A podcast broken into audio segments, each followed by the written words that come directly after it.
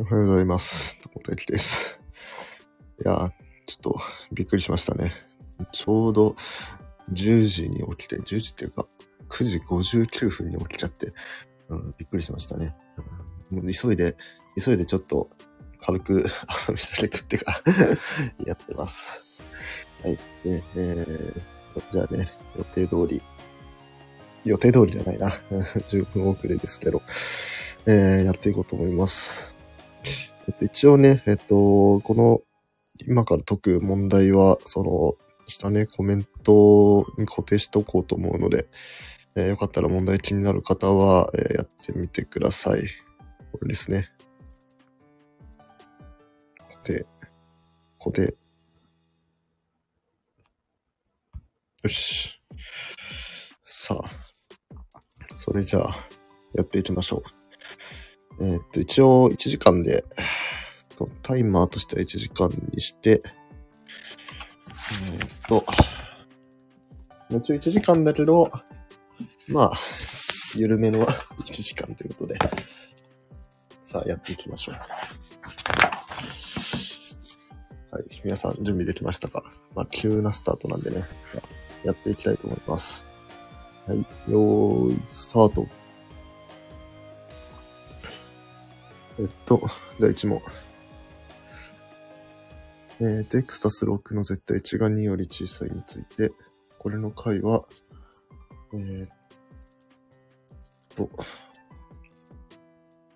おい、写真。じゃあ、ペン回して落とすせいで、写真がボキボキに折れるんですよね。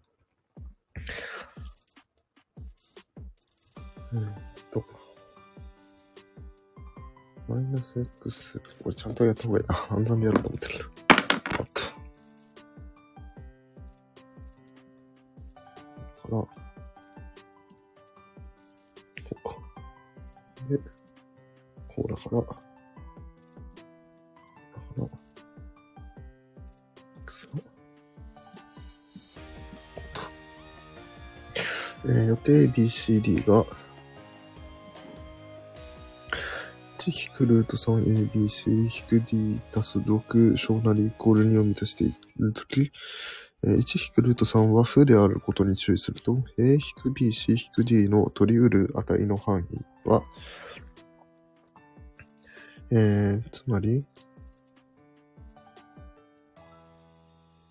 a-bc-d ってのは、これマイナスだから、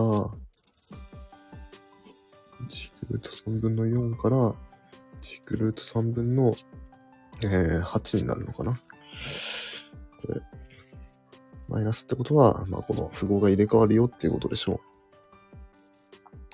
で、これを有理化しなさいと。10分の4プラ 4-3。合ってるよね。20で。で、こっちが10分の1プラルート3だから、こうか。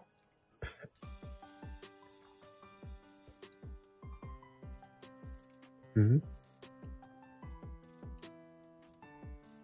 整数にならない。おい。あ、間違えた。4か。これ4か。4だから、1プラルート3から2引く、じゃあ2プラ2ルート3か。はい、これが、O から9ね。これ R から A。これ O から9。特に A-B-C-D イコール、Q であるとき、このとき。さらに、これが成り立つならば、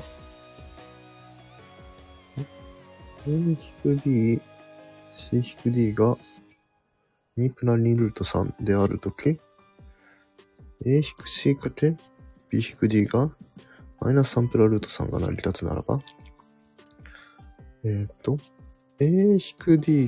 C-B ってのはいくつになるのかと。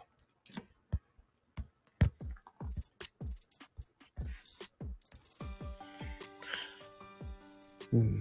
まあ、展開しましょうか、とりあえず。AC-AD-BC+BD。これは AB、AD、BC、CD。AC、AB、CD、BD か。AC、AB、CD、CD と BD。この2つが欲しいと。あとはこれ上から下を引けばいいのかな。上から下を引けばいいから、こいつってのは上から下引いて、5プラルート3。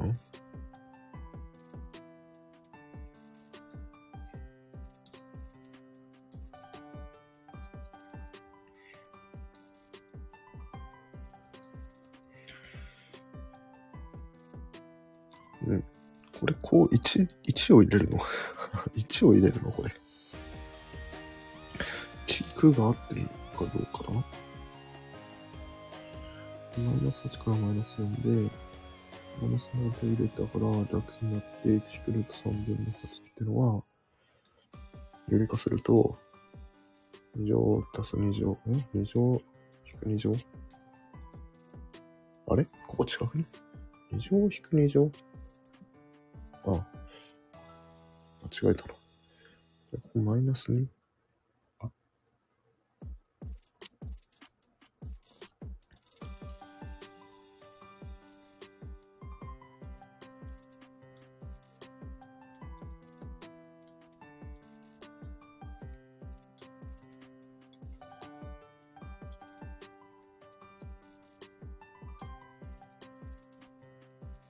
ああ、なるほどね。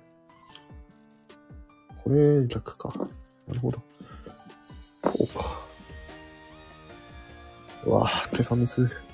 計算ミス。ここ2だから、ここも2で、ここも2だから、ここが22で、こっちが44か。ここが44だから、ここが7プラ3ルート3。OK。危ねえ。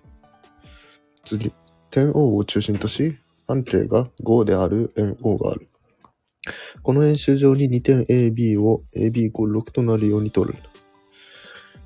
また、過去、円があって、O を中心として、AB があって、この AB の長さが6ですと。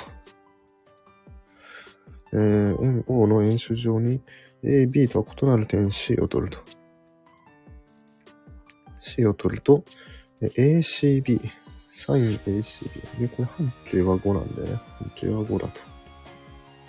各 ACB を考えると、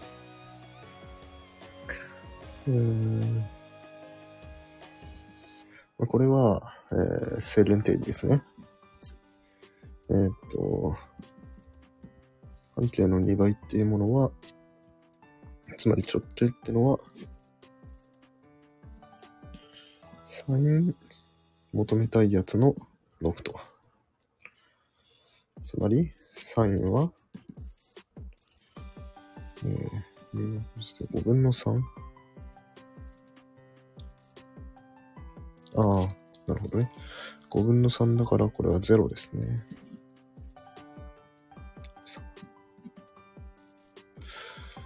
また、点 C を、各 ACB が鈍角となるように取るとき、鈍角、こっちに取ってきたのね。鈍角となるように取ってきたとき、コサインの ACB っていうのは、マイナス5分の4かな。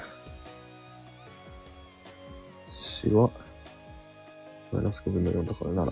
5分の3ってことは、3対4対5の三角形ですからね。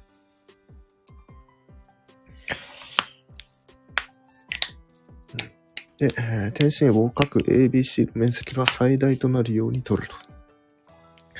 うん。点 C から直線 AB に垂直な最大となるのは多分こうやな。二等辺三角形やな。多分二等辺三角形。証明はしてないけど、多分二等辺三角形。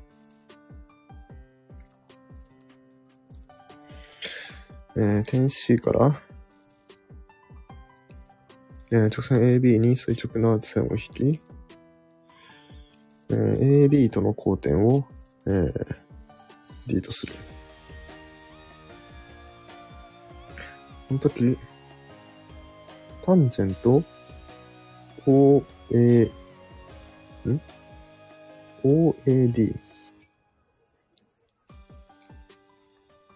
タンジェント OAD。ここのタンジェントってことは、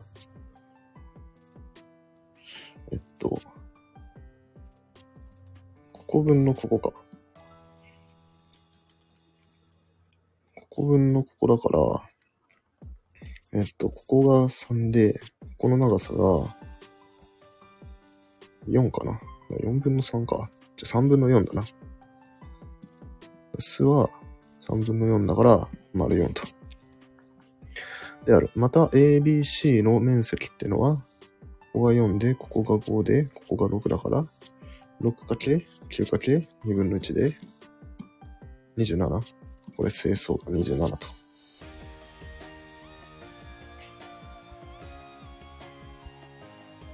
半径が5である QS がある。この球面上に3点 PQR を取ったとき、これらの3点を通る平面 α 上で、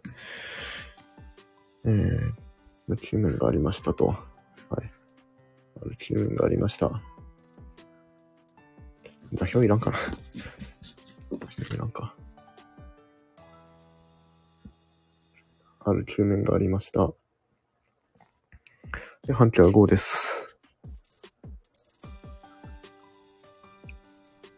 PQR を取ったとき、これら3点を通る平面 α で、PQ イコール8、QR イコール5、RP イコール9であったとする。なんか1枚平面をかましましたと。そしたらその上に P と Q と R っていう点がありましたと。で、PQ の長さが8。で、QR の長さが5。で、RP が9。ちゃんとユークリッド機関になってますね。球面上の距離じゃなくて、ちゃんと平面で取ってユークリッド機関にしてる。いや、そんな。で、球面 S の、QS の球面上に、点 T を、三角錐 TPQR の体積が最大になるようにとって、まあ多分反対側でしょう。で、この三角錐が、の体積が最大になるようにとっていきますと。その体積を求める。まず、QPR のコサインを求めると。そのためには、4連定理ですね。2、8、9、70、144かな。2×8×9、72だから100分の1なんでね。で、これを計算すると、64から25引いて39かな。うん。で、81から39引くと、42か。マイナス42と。つまり、サインってのは、42分の144なんだけど、6×7 分の、12×12 ってことは何になる ?7 分の24。7分の 24？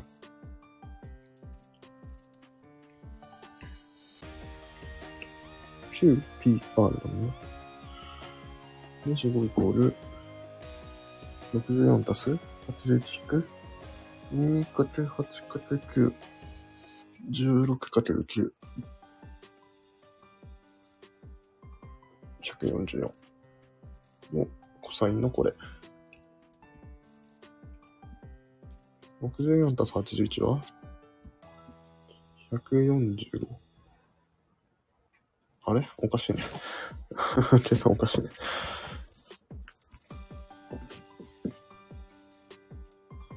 145から25を引いて、120か。144分の120になるはず。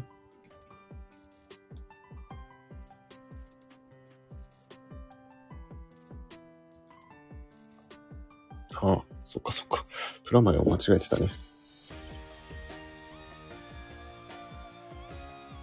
うん。これは、42か90で、72か90だから、これだけで、6分の5ですね。これが、8。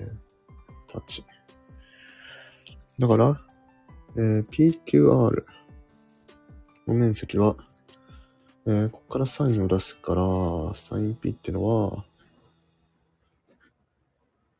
35だから、6分のルート11かな。6分のルート11だと。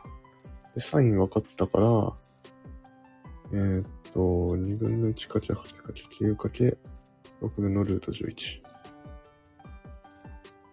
ここが4と。2と。ここが3と。6ルート11ですか？これが、2程度。2ルート程度だ、ここね。次に点 t から、平面 α に垂直な直線を引き、平面 α との交点を h とする。うん。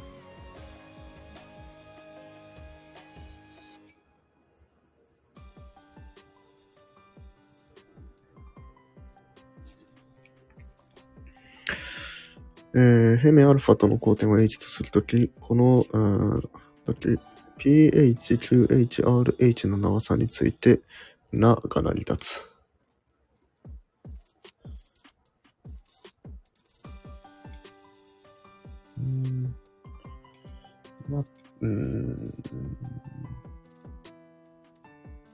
長いやつの方が近くにあるか？長いやつの方が近くにあって、短いやつの方が長くなると思うから、あ、違うな。出ないか。UH、QH、RH のそれぞれなんです。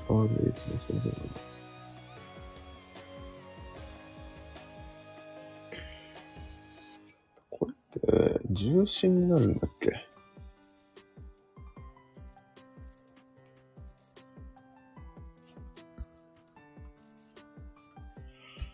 忘れちゃった。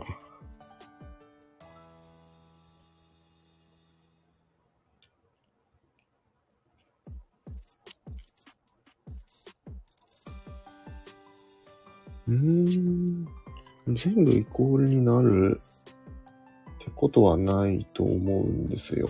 これがもし鈍角三角形だとしたら、こうはならないから。一旦飛ばしましょうか。次行きましょう。次のページ。はい、今私は第2問に行きました。グラフの、分析のやつです。はい。第2問。太郎さんはその表が発表したリスニング家庭調査を教えて地域による食文化の違いについて考えている。合計52市。合計52個。2人以上の世帯の1世帯あたり、年間支出金額を分析する。これにおいては52の、調理食品の支出金額をデータとして用いる。うん。調理食品として最初にうなぎのかば焼きに着目し、52市におけるかば焼きの支出金額の1グラムを作成した。左端を含んで右端を含まない。はい。図のことからこのことが読み取れると。第一四分位数が含まれる階級は、はい。あ、これ、書き込みてえけど今スマホで見てるから書き込めねえ。めちゃめちゃ書き込みてえ。あ、マルさんありがとうございます。ちょっと寝坊して15分遅れのスタートですけど、一応やっております。うん。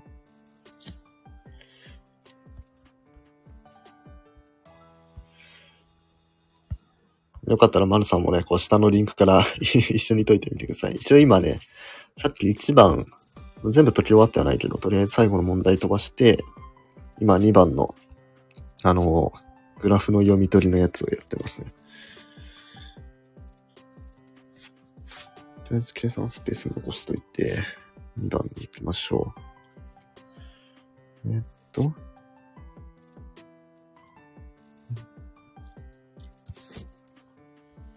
11、7、10、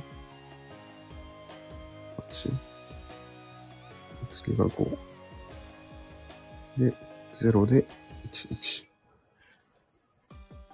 で、これが左が線で、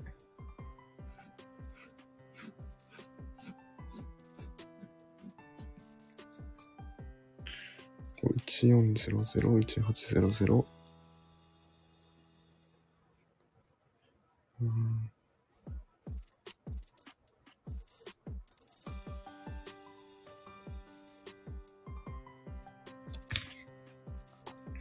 で、第一四分位数は、52だから、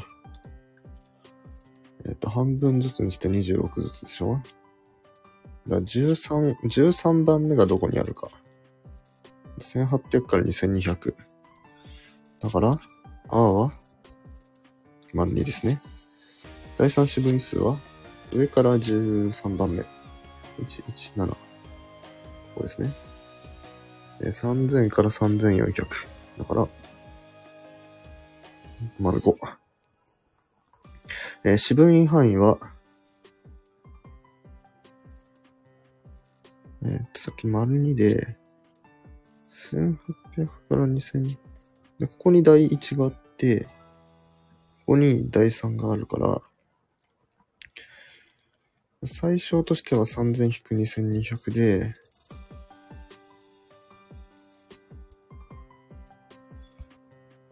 8000か。じゃあ800と。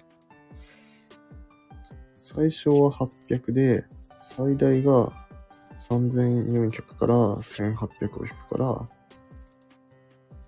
1600。だから、うは、1。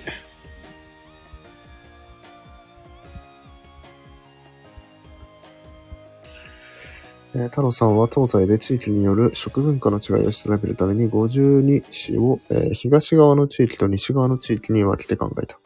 19と33に分けたと。E と W について、蒲焼きの支出金額の箱ひれ図を図2、3のようにそれぞれ作成した。蒲焼きの支出金額について12と図3から読み取れることのうちは正しいものは、イーストの方は、小さい方から5番目は2000以下である。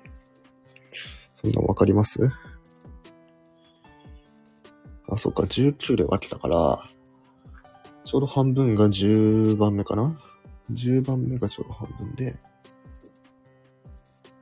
あー、なるほどね。だから第3四分位数が2000以下。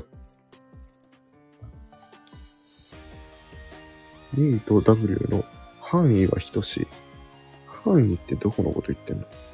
わかんない。中央値は E より W の方が大きい。うん、そうだろうな。2600未満の市の割合は E より W の方が大きい。2600未満。そんなことない。これ、箱ひれ図の真ん中に書くのって平均値だっけ？わあ、箱ひれ図覚えてねえ。箱ひれ図覚えてねえな。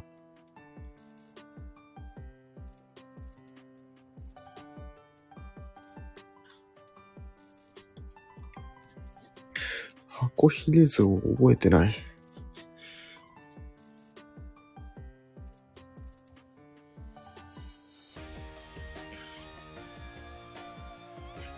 小さい方から5番目。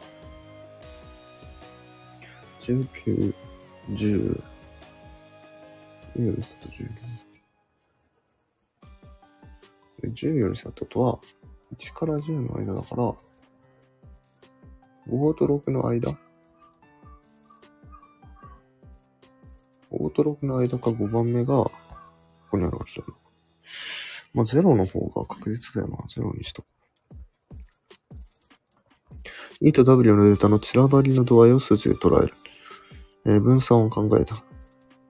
上書きの分散は、上書きの分散質の偏差の、偏差の定理ね。なるほど。河合の偏差の分散は2乗の平均ね。2乗を合計して4の数で割った2かな。2かな。O は2ですかね。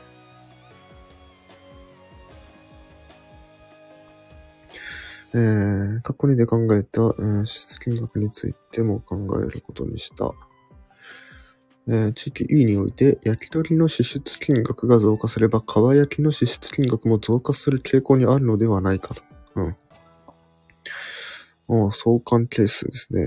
表示のように平均値分散、標準偏差及び共分散を算出した。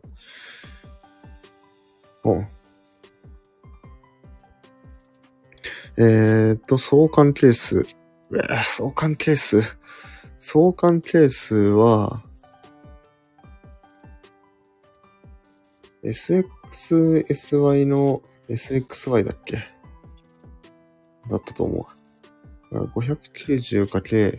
590×570 を12400で割る。とりあえず0としましょう。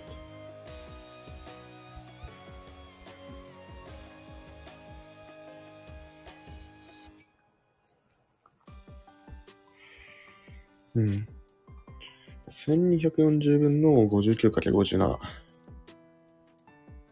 だいたい60の2乗だとしたらと 3600？ 1より大きくなることないだろ。1より大きくなっちゃダメだろ。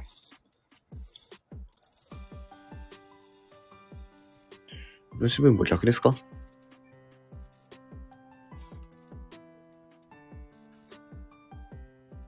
だいたい3600分の1240で計算しようか。だいたい3分の1くらいかな。だいたい3分の1くらいだから7番。はい。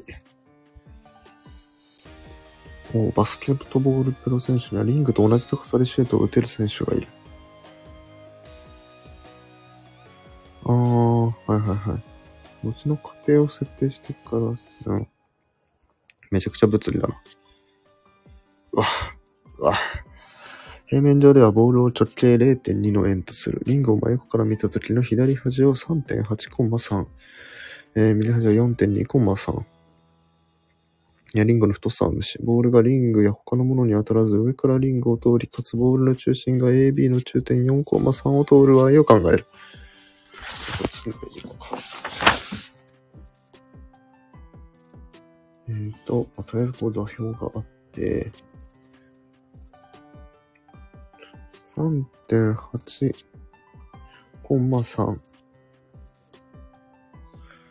と、4.2,3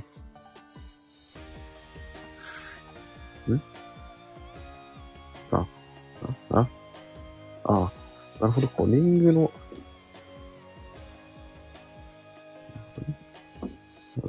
0,1,2,3,4 ってあって、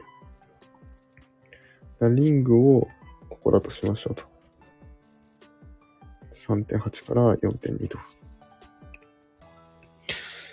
で、ボールがリングの他のものに当たらず上からリングを通り、かつ 10.4,3 ここを通ると。で、ボールは直径 0.2 だから、こうやって入ると。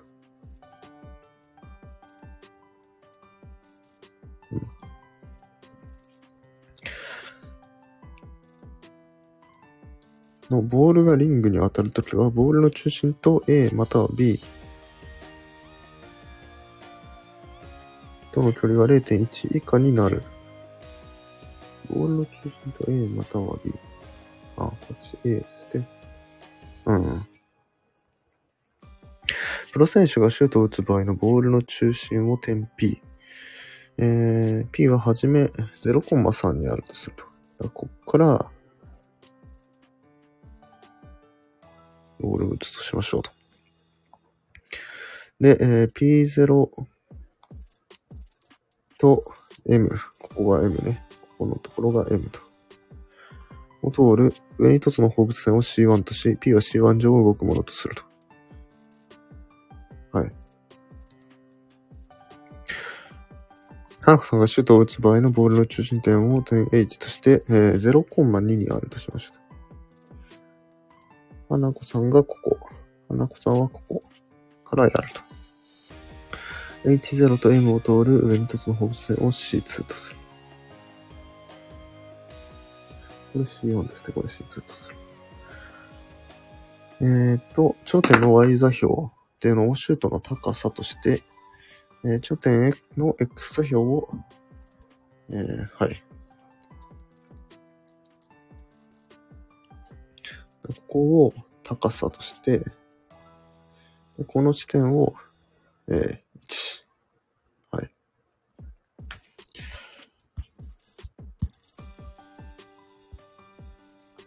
放物線 C1 の方程式における x2 乗の係数を A とする。そしたら、A の、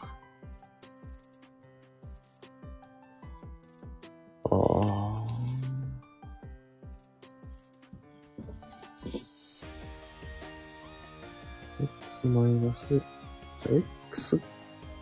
x かける、x マイナス4。が、3と。これを解けばいいんだな。つまり、ax2 乗、マイナス 4ax マイナス3イコール0。で、これがキーとクイだと。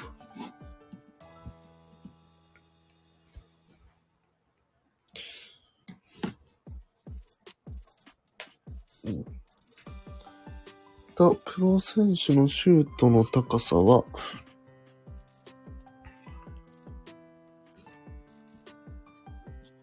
プロ選手のシュートの高さは、まあ、これを平方完成しろってことですから、括弧 x2 乗マイナス 4x-3 と、括弧 x マイナス2の2乗マイナス、4a かな3。で、ここが K とコール。展開したら、ちゃんと戻りますね。戻りますね。C2 の方程式における x2 乗定数を 係数を P とすると。そしたら、こう表すことができる。はぁ、あ。ボールが最も高くなるときの地上の位置を比較の記述として、常に1とは限らない、黒の方が常に M の X 座標に近い。プロは必ずこう2で必ず頂点を迎えると。ハーさんは 2-8p 分の1だか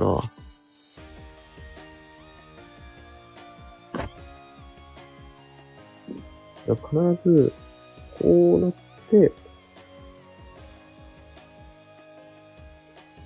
2-8p 分の1ってことは、こうなるわけだな。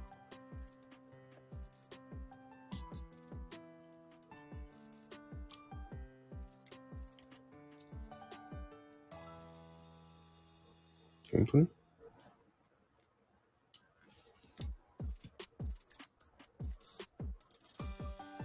あ、これ p が負なんだな。違うと思ったもん。こうだもん。それはこうなるのは入らないよな。だからここにあると。って考えると、プロ選手と花子さんのこれは違う。プロ選手の方が M の X 座標に違い説を覚えることない。花子さんの方が S が違い。だから丸2なんですよね。差は丸2と。二人はボールがリングをスレスレを通る。ボールがリングスレスレを通る場合のプロ選手と花子さんのシュートの高さについて話している。リングに当たらないようにするには P がリングの左端 A のどれくらい上を取ればいいのかな。選手のボールがリングに当たらないようにするためには P がリングの端 A の真上の点で、P が通る点、D っていうのを線分 DM が、A を中心とする半径 0.1 の円と接するようにとって考えてみたらどうかなと。なるほど。点 P の軌道は上に凸の放物線で山なりだから、その場合図2のように P は D を通った後で DM より下を通る。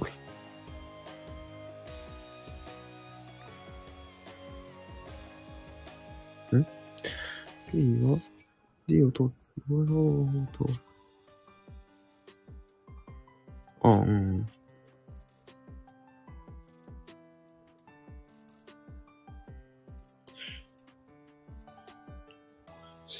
と C2 が D を通る場合でのシュートの高さ。はあ、はあはあ、なるほど。なるほど。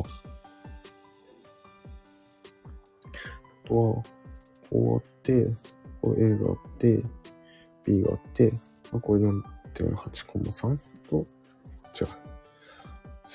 3.8,3 と、これ 4.2,3 と。で、A を中心として、半径 0.1 の円を考えると。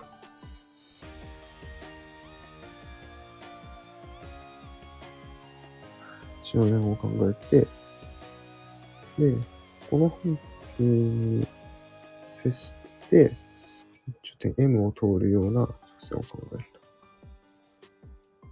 と。で、こ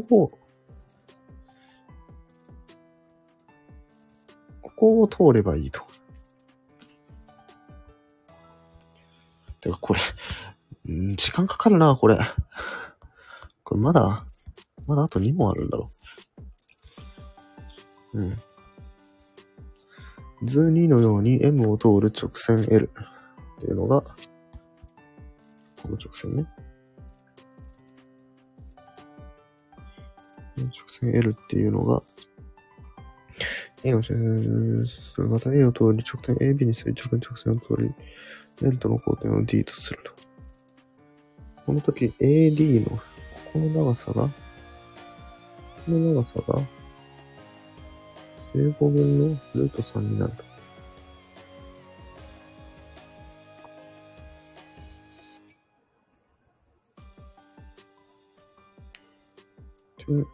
を通って、直線 AB に垂直に直線。うん。C1 が D を通るとき、C1 の方程式は、つまり、ここの D っていう点は、3.8 たす15分のルート3コンマ3を通ると。あとは、これを、入れてやって、3イコール、うわぁ。この値入れたくねー。この辺り入れたくねえ。一旦やめよう。次行こう。3、4、5は一応選択問題ですが。まあ、いいでしょう。そのまま3番やろう。はい。番号によって区別された複数の玉が何本かの紐で繋がれている。その両端で2つの玉を繋ぐもの。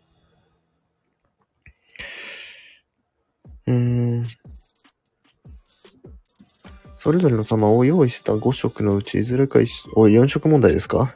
1 本の紐でつながれた2、4色問題じゃん。あー、4色問題だ。図 A では3つの玉が2本の紐でつながっている。これを取り上げる。図 B において玉の塗り方は何通りありますかと。1、2、3、4。これはまあ5通りありますと。4通りありますと。5通りありますと。4通りありますと。こことここが隣になっちゃいけないから、まあ4通りだと。こことここを隣になっちゃいけないから、まあ4通りですね。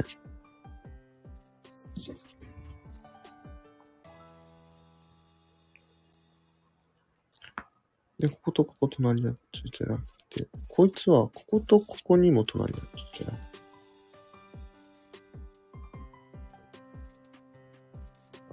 ちょっとめんどくさい。こことここが同じ色だった場合、は、これとこれ以外のこれを取ってこれがいいと。で、こことここが違う色だった場合、ここで選んだやつじゃないやつだった場合、この2色とは違う色を入れなきゃいけないから3通りと。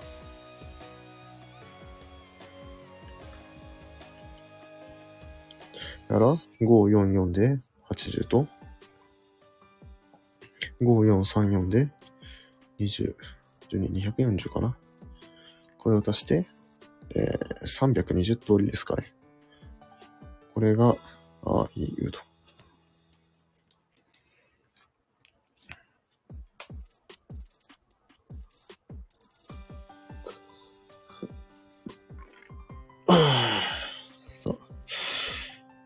図 C において、01、02、03みたいな風にやると、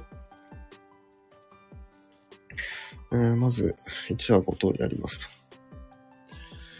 で、じゃあ2の方を4通りにしましょうと。そしたら3は、1と2で隣り合わないようにしなきゃいけないから3通りですと。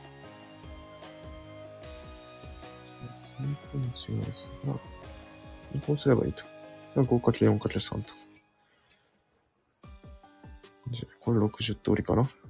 で、これが A と O と。D における塗り分けのうち、赤をちょうど2回使う塗り分け。01、02、03、04で。まず、13を赤にするのか、24を赤にするのかで2通りありますと。じゃあ13を赤にしたとしましょう。そしたらこの24は、まあ、赤以外何でもいいと。16通りあって2あるから32通りです。これがカーキーですね。はい。で、図 E における塗り方のうち赤を3回使って青をちょうど2回。1、2、3、4、5、6。で、全部1と繋がってる。パターンの時に、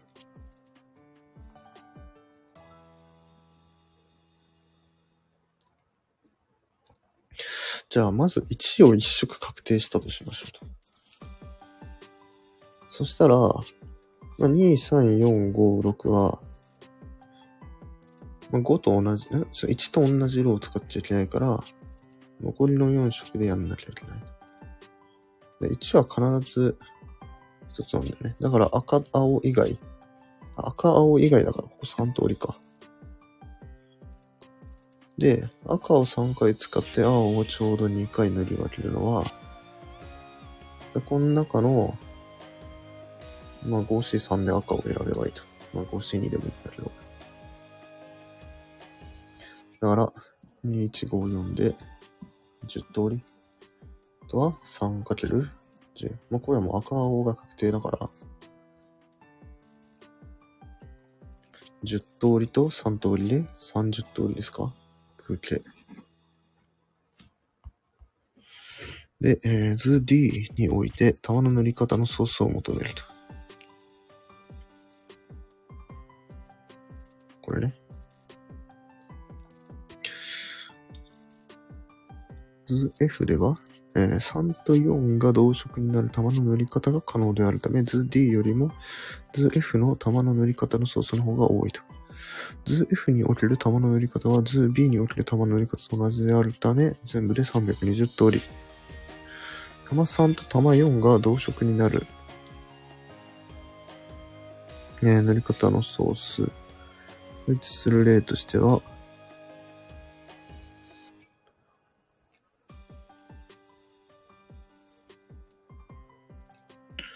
3と4が一致するってことは、まあ、こことここをつなげちゃっていいってことだね。だから丸2なんだな、多分。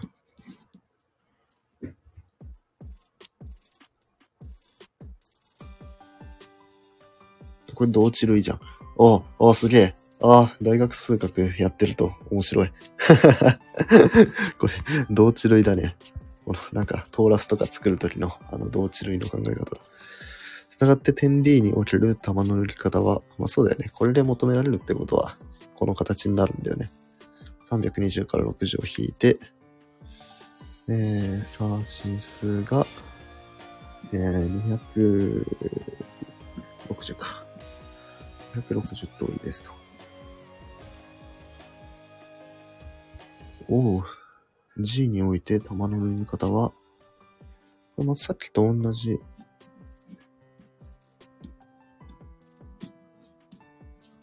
さっきと同じで考えればいいのかな。まず一旦これがないものとしたら、こうだから、これの素数ってのは、ここ5通りですと。で、ここ4通りですと。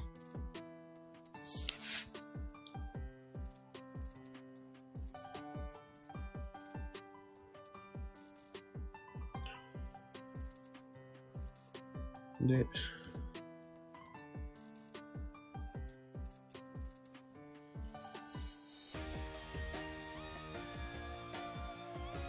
使ったやつ以外の4通りと。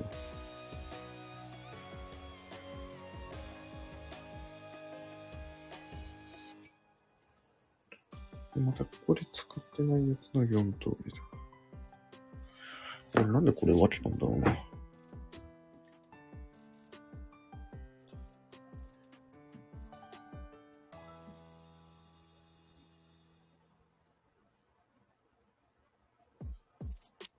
44と一緒だった。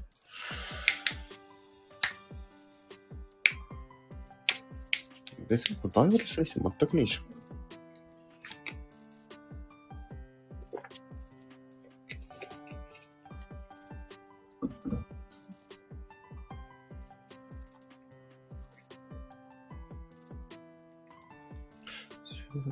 この真ん中ってのは、これと違う色を入れてるんだけど、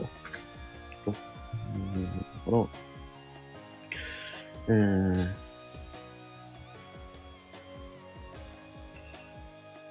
16×16 は256だっけ。2の8乗は1024を4で割るから256でかけ5だから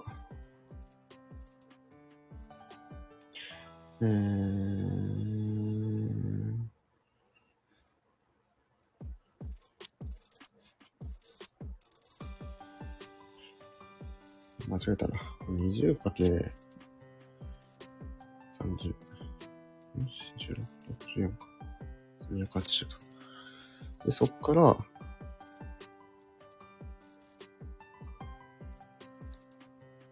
う、これのパターンを減らせばいいということなんで、で、このパターンはさっき260通りだとしました。例えば、1280から260を引いて、1020通りだと。あ、この問題面白いですね。この問題いいですね。この問題いい。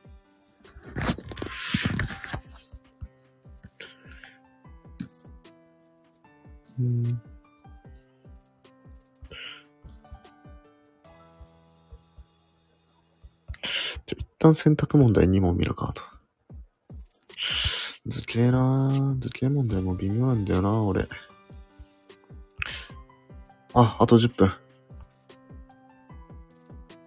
時間あと10分ですね。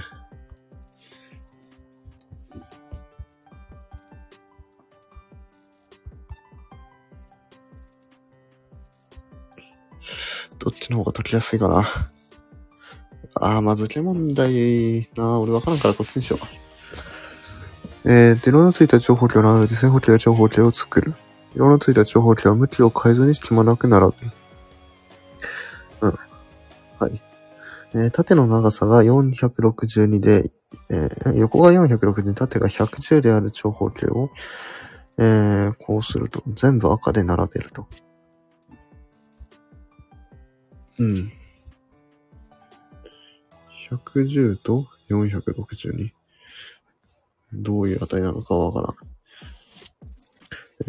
この両方を割り切る素数のうち、最大のものは、素因数分解するか。2×3×、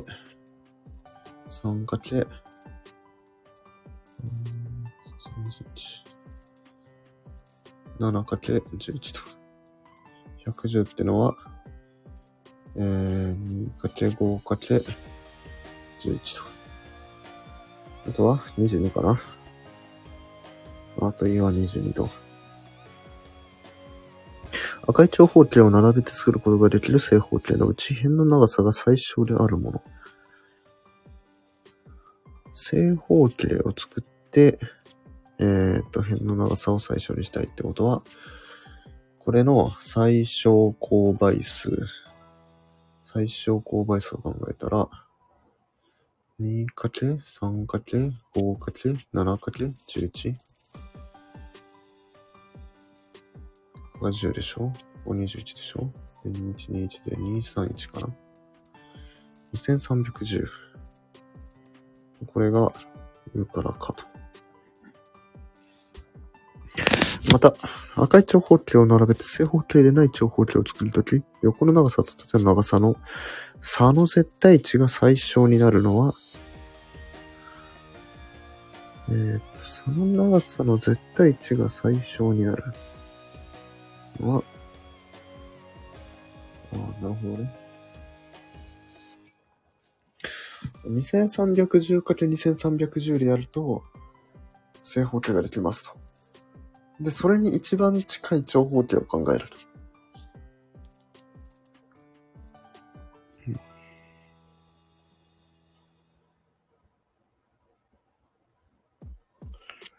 普通に考えたら、横110を一気にバッて消しちゃえば、長方形ができるな。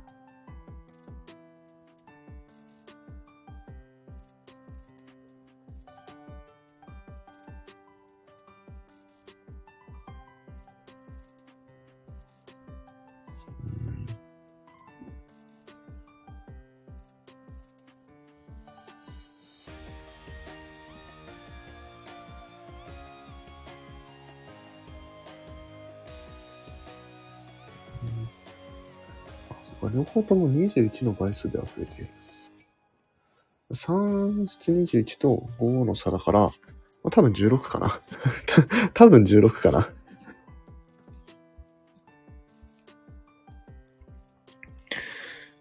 長い正方形のうち、横の長さが最小であるもの。なるほどね。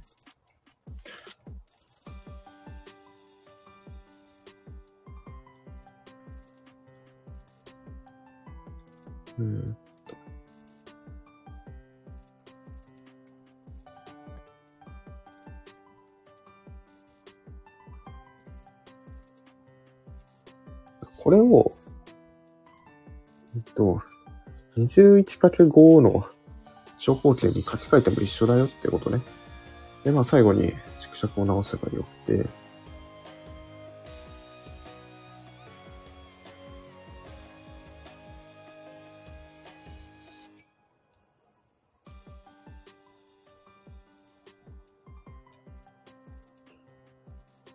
あれ？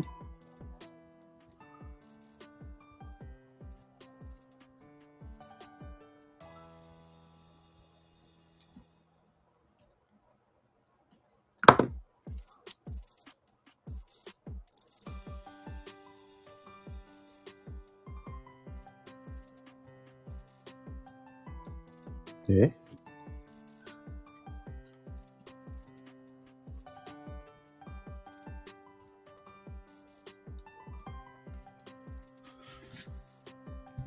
すげえな。あれどうやってやればいいんだ。あ、これ選択ミスったか。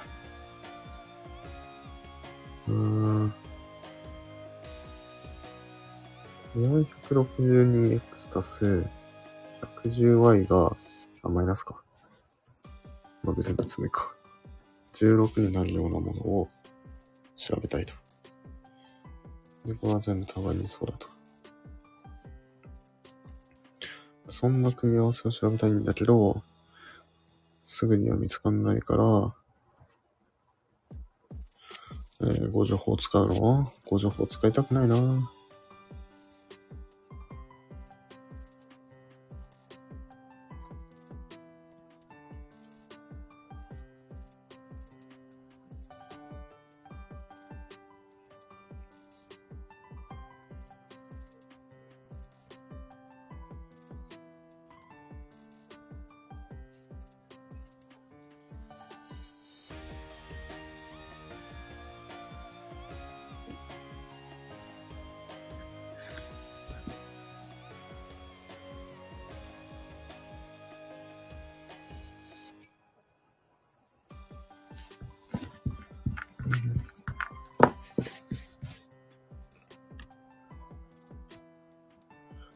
16に110y が22になるものを考えてみる。つまり 21x 足す 5y イコール1と。そうなるのは1と 5× -4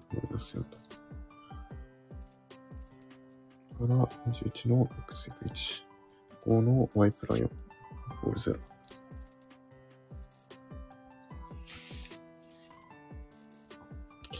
x イコールマイナス 5k プラ1、y イコール 21k マイナス4。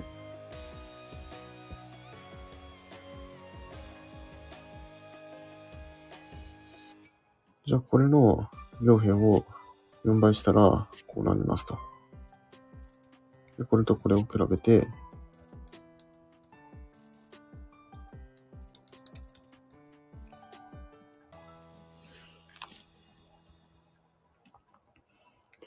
じゃあ、k が0で考えたら、もう1とマイナス4がここに入るんだね。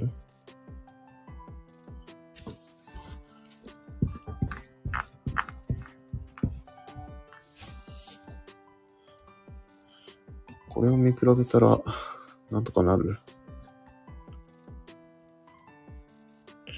462の x1 足す。0の y プラ4が11点からマイナス5ですと。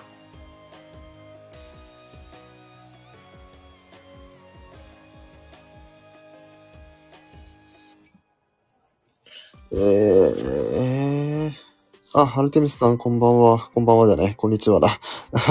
今年もお願いします。ちょっと問題解いてたんで、コメントを見てませんでした。すみません。ね、お願いします。お願いします。今年一発目のライブがまさかの共通テストを解くというね。しかも10時からって言ってたのに15分遅刻するというね。びっくりしたんですよ。もう起きた時にはもう9時59分でやべえって、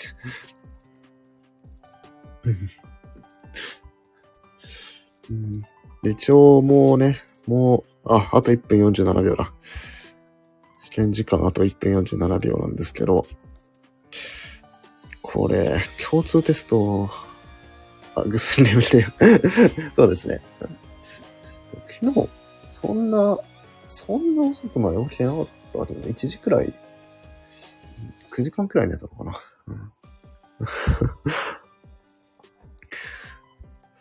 そうね、そんな遅くまで起きてなかったんですけどね。まあ、明日もね、2B でやるんで、10時から。明日は遅れないようにしないといけないですね。さあ一応あと1分で終わるんですが、試験時間としてはあと1分なんですけど、まあ1時間でね、1分なんですけど、まあ、これはね、別に厳しくないんで、時間に。ちょっとわかんなかったとことかは、適当に、問題解こうと思うんで。うん。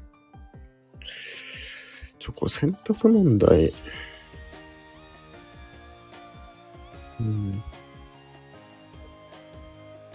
うしようかな。一旦1時間で答え合わせしますか。一旦1時間で答え合わせして、その後に延長戦しよう。うん、もう俺、諦めてますよね。あと10秒。あと10秒。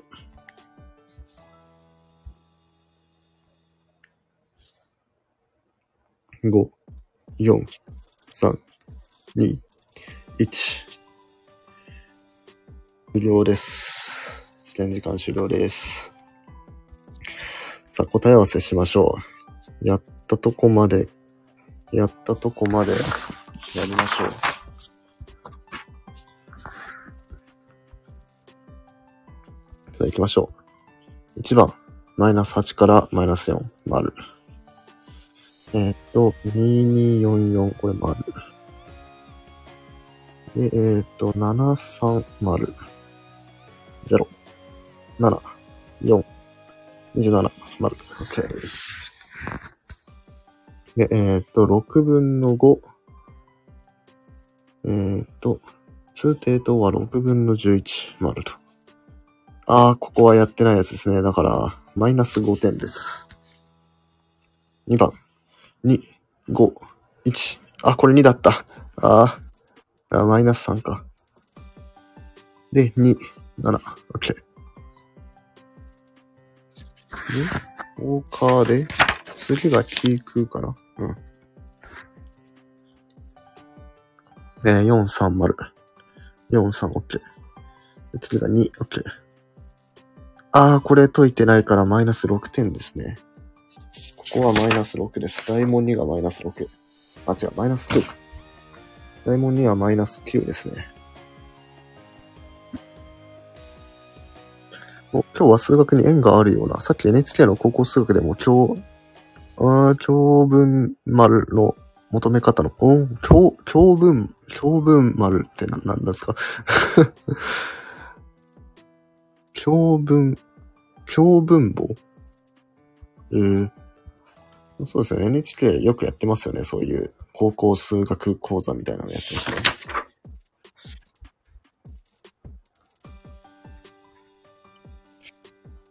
さあ、大問3。320。60。32。30。2。260。1020。満点。満点ですね。大門さん満点ですね。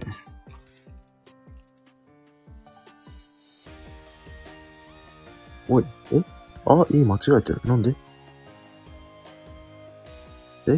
11？ 11？ なんで違う。2310。これは合ってる。キークが間違え、やば。これ3点しか取れてない。だから-17だ。5点と9点と、合計が-31で69点ですね。コーヒーの毎日の売り上げと、気温から、教分散ですかね。教分散ですね。教分散。変換が出ない。あった。これだね。教分散。これ、今やってる共通テストにも出てきましたよ、教分散。うん。これデータのやつで、教分散ね、何を意味してるかって言われると、むずいけど。相関係数を求めるために使うやつですね。相関係数を求めるときに使うやつ。うん。よく言うじゃないですか。この二つには相関関係があります、ね。これ、一方が増えるともう一方も増えますよねっていう相関関係とか。まあ、これ正の相関で、逆に一方が増えてもう一方が減るんだったら負の相関みたいな。それを出すときに、共分散っていう値を使います。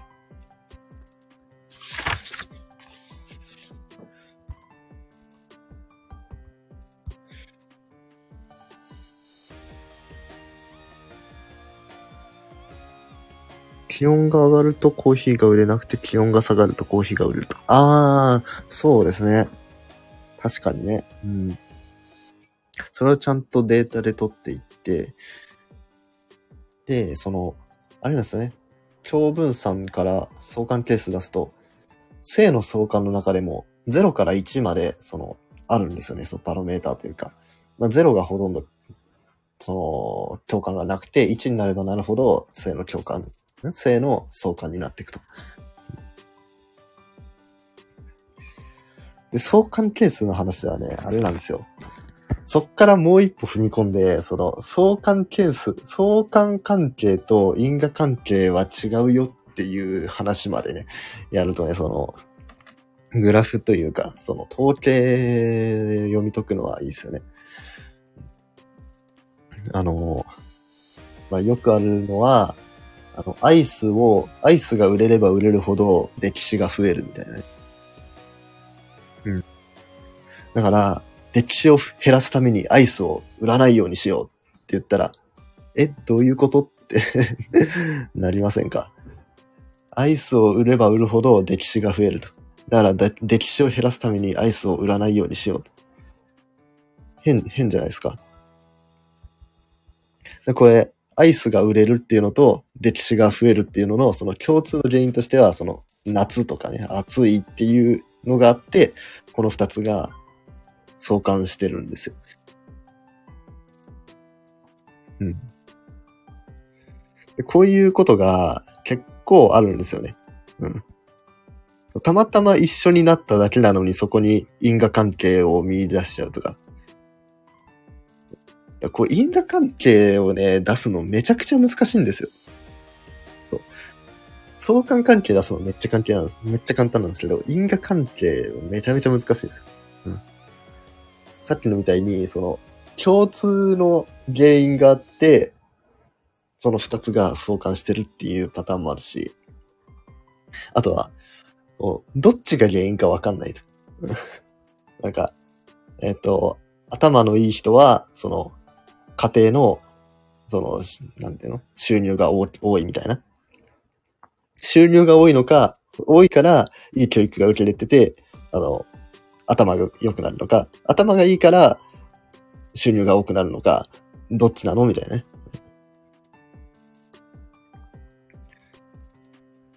そういうのがあるから、因果関係を見出すのはめちゃめちゃ難しいんですよね。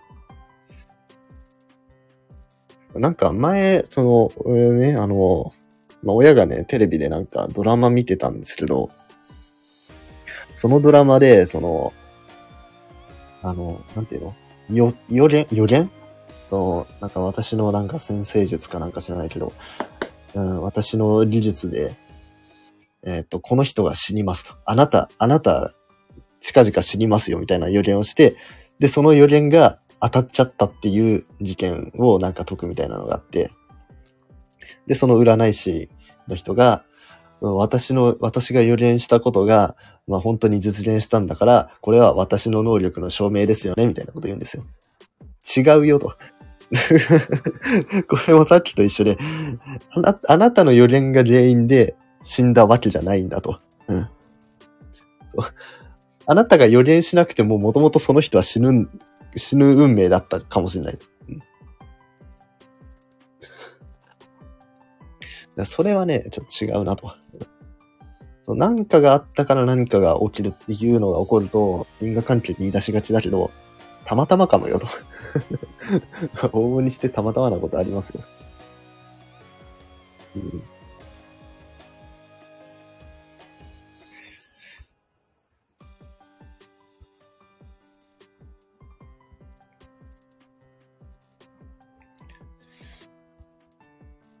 だからね、そう、なんか安易にこれが起きたからこれが起こるんだみたいな結論付けってのはやらない方がよくて、本当に慎重にならなきゃいけない。たまたまなのかタイミングなのか、たまたまは起こるから起こるんですよ、たまたまは。なんかたまたま起こったのは考慮に入れなくていいみたいなのありますけど、そんなことなくて、あるんですよ、たまたまは。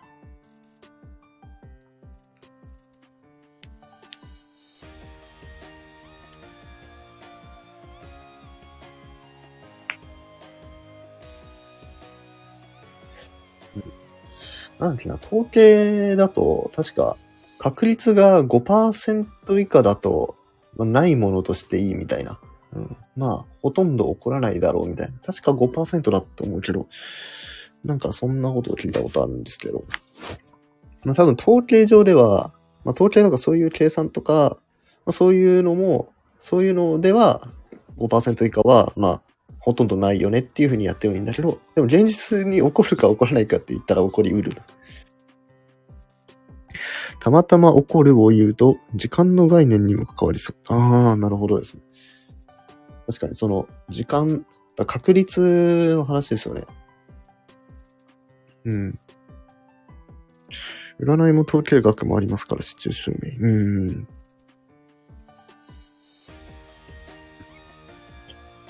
そうですよね、時間、まあ、俺はその占いの話があんまわかんないんで、数学の話をしますけど、その数学の確率に関して言うと、その、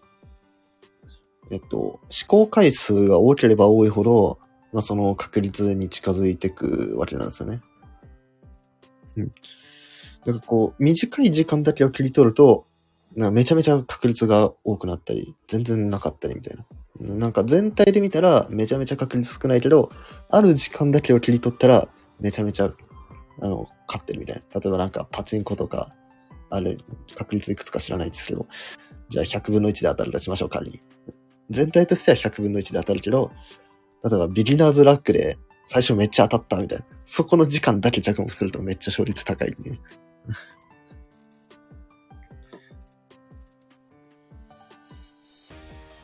試行回数っていうのは、そうですね。試して行う回数の方ですね。試して行う。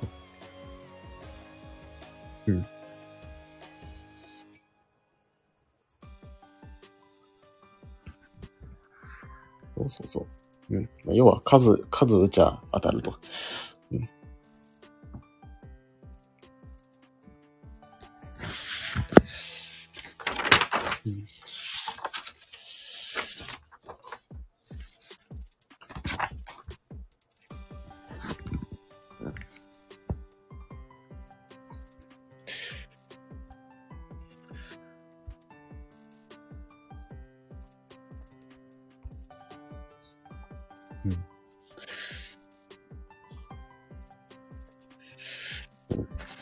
じゃあちょっと戻って共通テストの方を復習していきましょうか。行きましょう。そうね、大問1はいつもの数学のトレーニング、いやいつもじゃないですよ今日っていうか、たまたまね共通テストがあったからこれやってるだけで、いつもではないです。いつもなんか小説読んだりとかビリヤードやったりとか、なんか全然数学と関係ないことやってますから。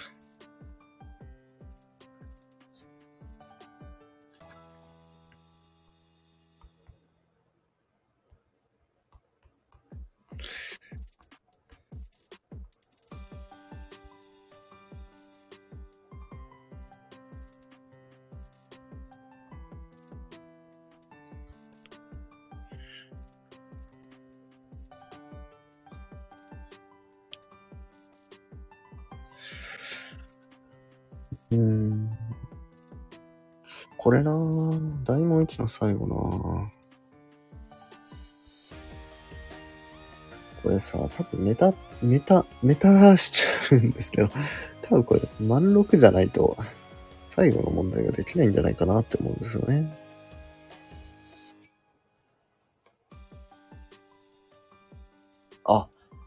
外信か。あ、これ外信か。あ、そっか。あ、じゃあとりあえず6って書いときゃよかったな。とりあえず6って書いときゃ。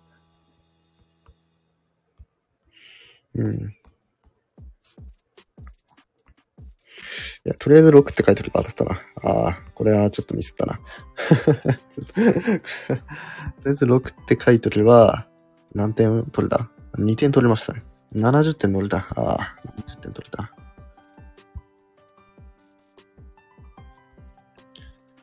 そうか、そうか、外信か。じゃあ、外信であるっていうことを考えたら、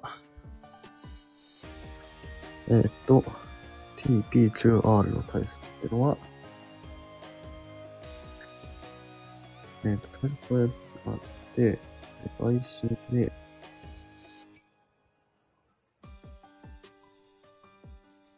この、th のこの長さが欲しいな、気がしようね。これは出せたか？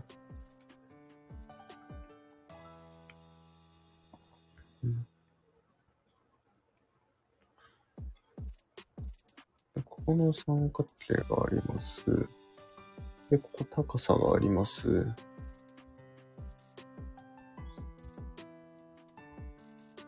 ん、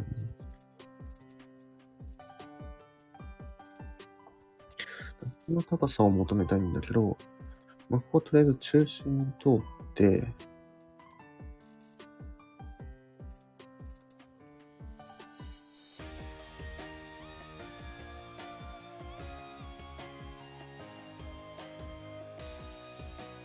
外信だけど、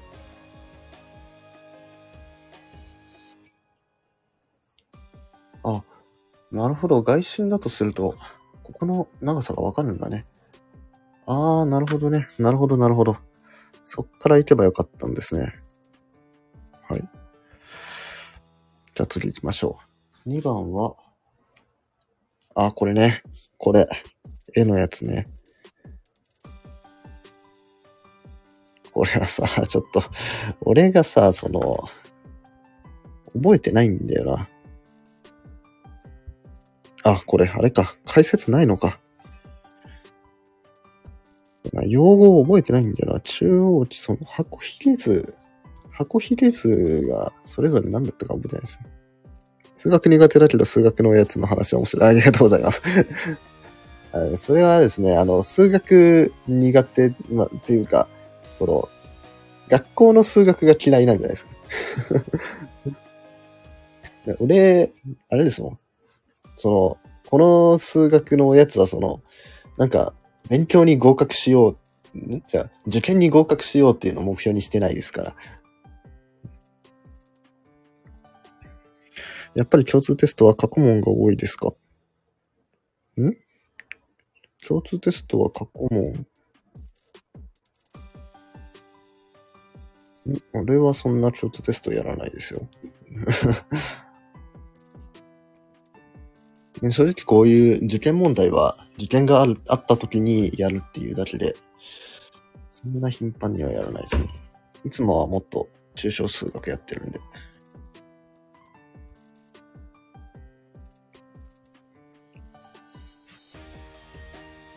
で、今 OK と。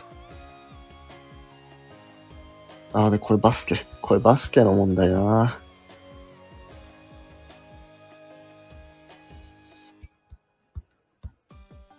ちょっとアルテミスさん、この下の問題見てみてください。こう、大問2のところ見てほしいんですけど。第2問かね。第2問のところ見てほしいんですけど。そこ面白いですよ。バスケが書いてある。バスケのことについて。なんかいろんな場所から、その、プロの選手だと身長めっちゃ高いから、リングと同じ高さからシュートが打てるよね、みたいな話をしてて。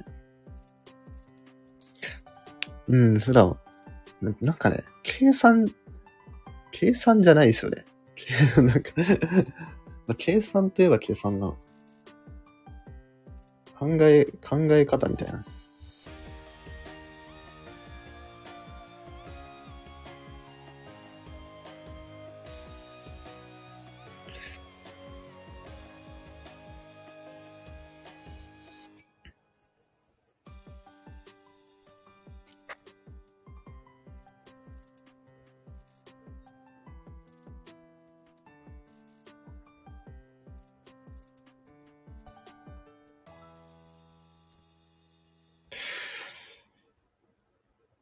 本戦 C1 が D を通るとき、C1 の方ですけど、これになると。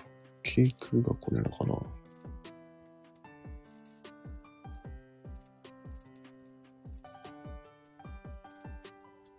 ああ、A の値。A の値出すんだけど、これ入れたくないよな、この値。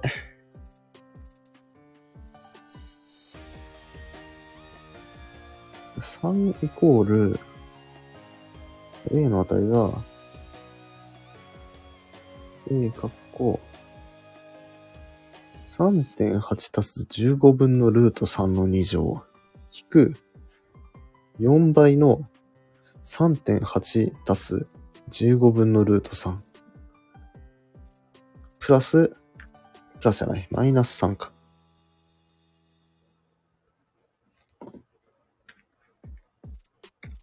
あ、これ5色じゃね？あれ？これ間違ってない？ここ。くでしょ。あ、合ってるわ。ん？合ってる？あ、間違ってる。まあいいや。太郎さんのうなぎです。そうですよ。うなぎのかば焼きと、焼き鳥の相関関係を調べてますね。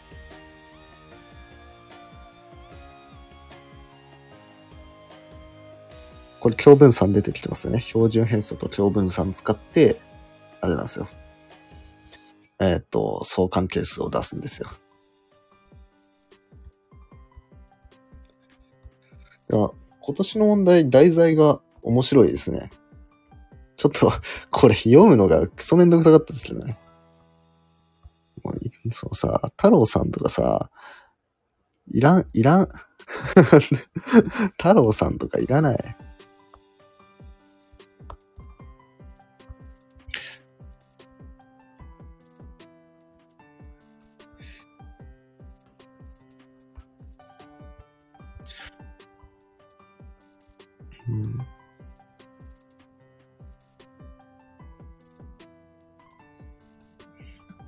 こいつだったら普通の方です。3.4 とか、もうシュートの差の方が大きく、そのボール何個分だよ。ああ、これも読んでればなんとなくいけたかな。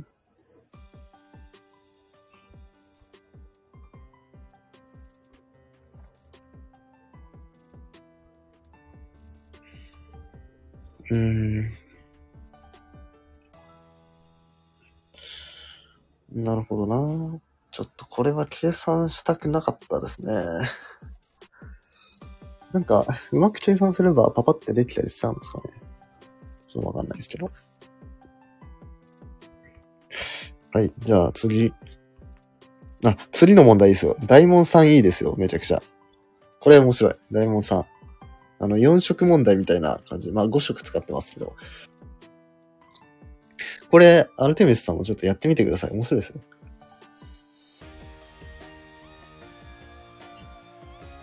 これ、ちゃんと後半の問題で伏線回収があるんで。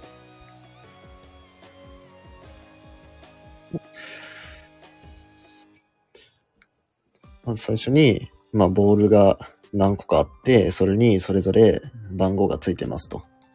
で、それに、を、まあ、色分けしていくんですね。で、隣り合うのが違う色になるように色分けしていくと。うん。で、そしたら、まあ、まず最初は4つを1列に並べました。まあ、そしたら、まあ、例えば1を、まあ、5つのうちから1つ選ぶから5通りですね。で、そしたらその隣は、その1とは違う色をしなきゃいけないから4と、4通りと。で、その隣も2とは違う色にしなきゃいけないから4通りと。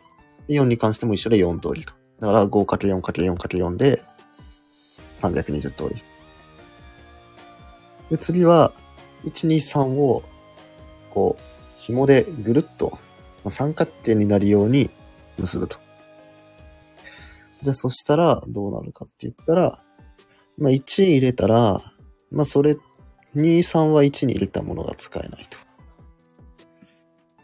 で、2を入れたら、3は1と2以外の色にしなきゃいけないと。だから結局 5×4×3 なんですよね。 5×4×3 で60通りで、括弧3は4つ四角形でやると。で、4番はなんかよくわかんないですね。1から放射状に23456って伸びてるやつと。で、ここ括弧5からいいですね。括弧5からいい。まず最初に1234を四角形で並べたときに何通りあるかっていうのを考えるんだけど、それを考える前にまず3と4を切り離したものを考えると。うん。で、これの場合は最初にやった1234って並べた横一列に並べたのと一緒だよねと。で、そっから後から3と4をつなげるわけですから、宝くじのナンバーズの確率も、そんなことないですよ。てか、確率が分かったところでってところがありますけどね。確率が分かったところで当てはできないけど。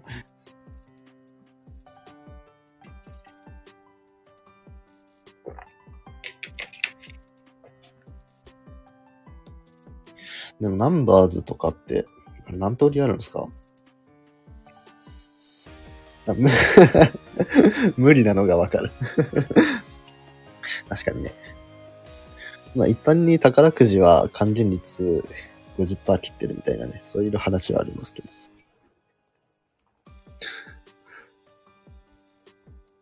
結局やらないっていう。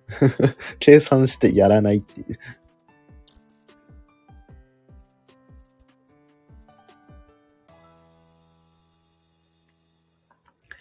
ちょっとマジでこの大門さんやってほしいな。面白い。い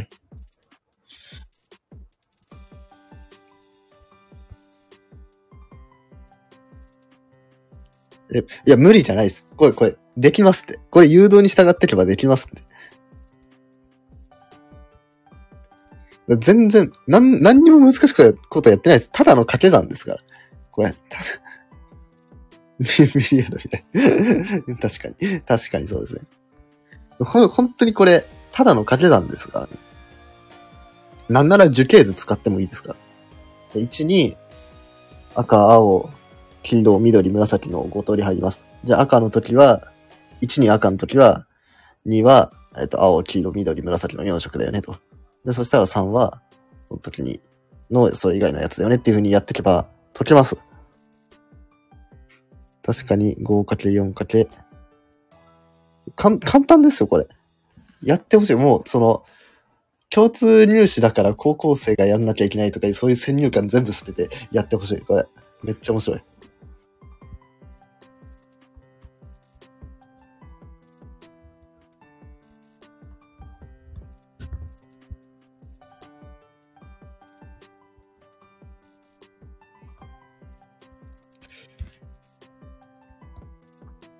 これ、カッコ4はやんなくてもいいかな。カッコ3もやんなくていいかな。カッコ1とカッコ2やってからカッコ5に飛んでほしい。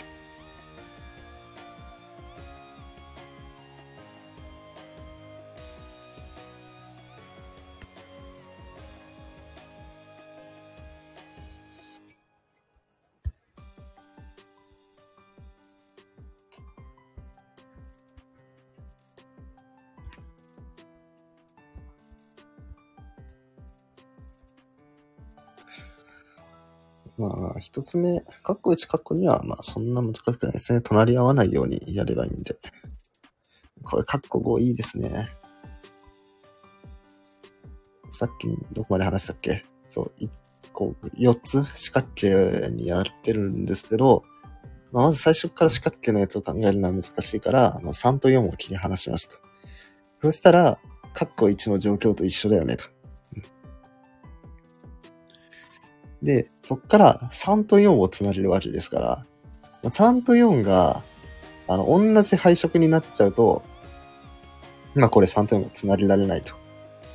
じゃあ3と4が同じになる配列どうなるかっていうと、3と4を同じものとみなすわけですね。3と4を同じものとみなす。ってことは、3と4を一つにしてるんで、3、4と1と2のこう三角形ができるわけです。三角形ができる。で、この三角形のパターンってどこでやったかっていうと、過去2のパターンなんですよ。だから、カッコ1のパターンからカッコ2のパターンを引くと、この四角形のやつが出る。めちゃくちゃいい。で、それを踏まえて、最後、五角形の場合はどうなりますかっていう問題なんですよ。だから考え方が一緒ですね。うん。で、五角形あるんだけど、じゃあ例えば1と5を切り離しましょうと。そしたら、1、2、3、4、5って横一列になってるパターンになると。で、それは何通りです。じゃあ、で、その後に、じゃあ1と5をつなげるためには1と5が違う色になってなきゃいけない。じゃあ、同じ色になるパターンは何かっていうと、こう1と5を一緒に、1と5が同じ色だったら1と5を一緒にしたものだと考えると、2つで1つだと考えると、1と5、2、3、4の4つの、配列になる。ってことは、これ4つのやつ、さっき1個前で解いたと。1個前で解いたから、ここを引けばできると。いいですね。これおもろいですね。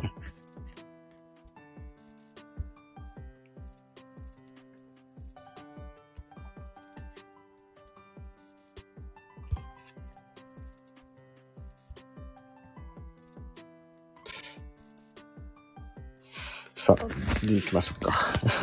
アルテミスさんはまだ解いてくれてるかな。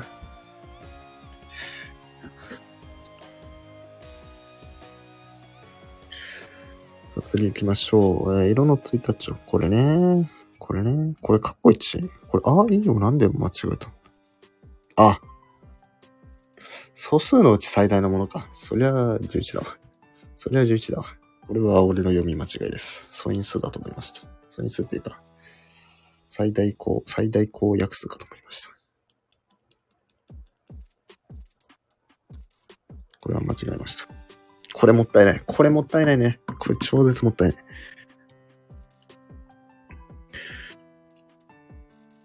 これな、よくわかんなかったな。あ、なるほどね。あ、確かに22になるしかないわ。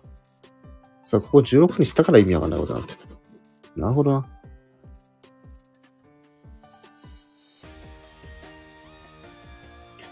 じゃあ22になるときは、462x 足す 110y イコール20。あー、なるほどね。なら、1とマイナス4取ってきて、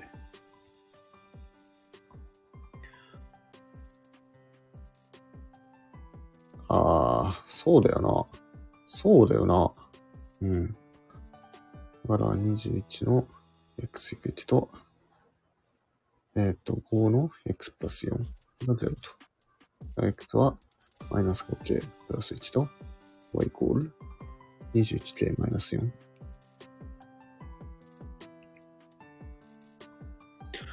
で、この時の横の長さが最小ってことは、x が最小になるときかな。だから、k イコール0で考えると、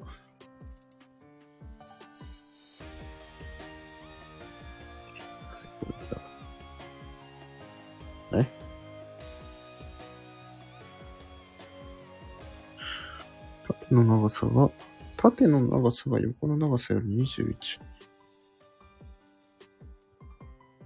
あ、差の絶対値か。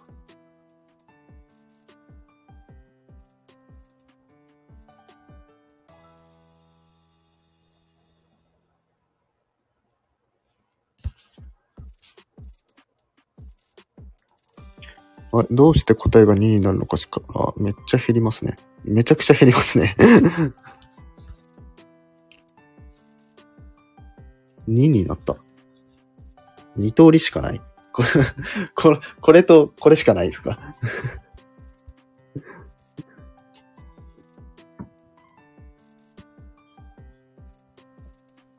ちなみに割り算は使わないですかね。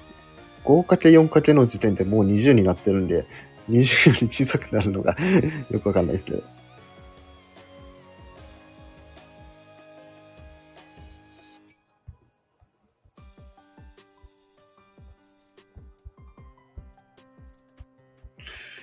これ大門さんいいなぁ。マジで大門さんめちゃくちゃいい。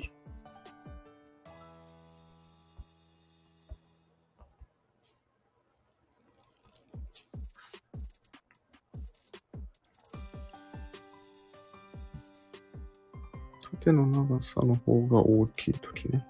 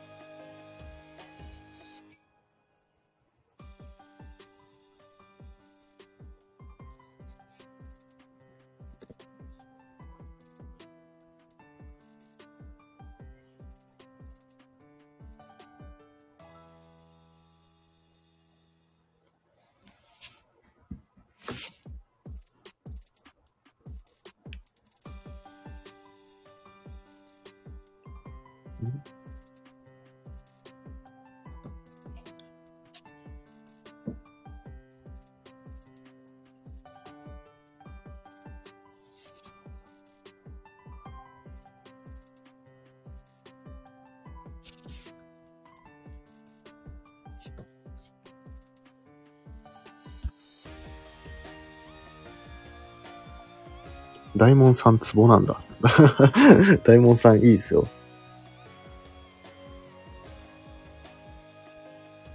大門さんツボ。い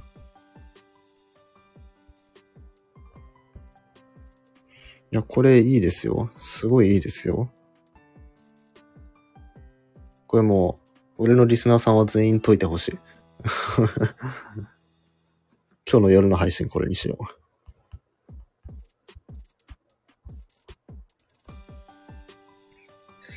これなぁ、うん、この大門さん、カッコ5か、カッコ5で回収される伏線を皆さんに体験してもらいたい。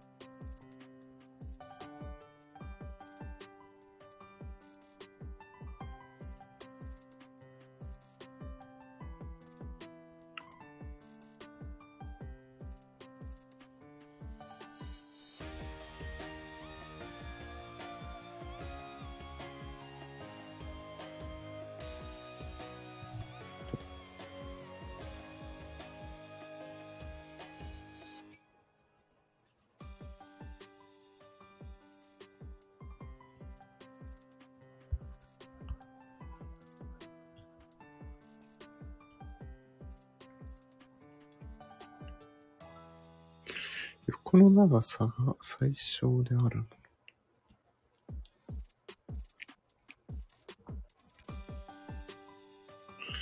この長さが最小だから、こっちが最小になってほしいから、こ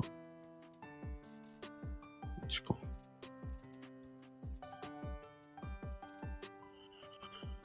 この時は草258。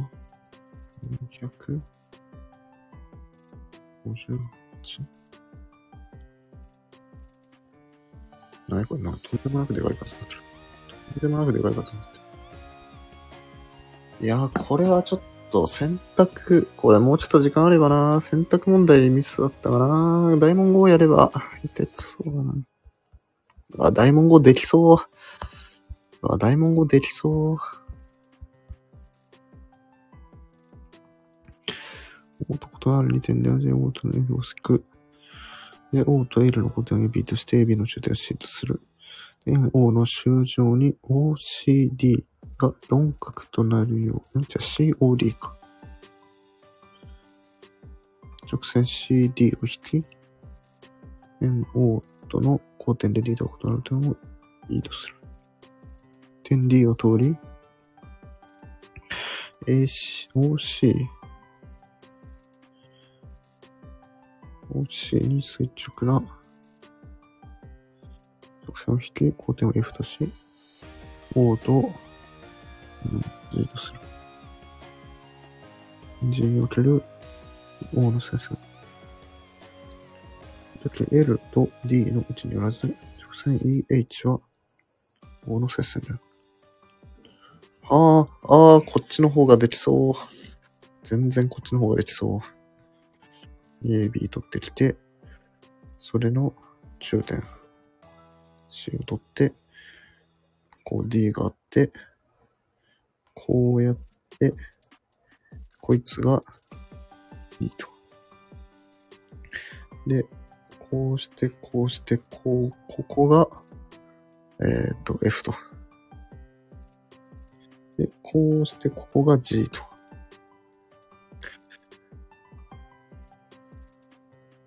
で、G における O の接線を引いて、それと L との交点。を H とする。直線 L と D の位置に関わらず EH っていうのが接線になると。へー。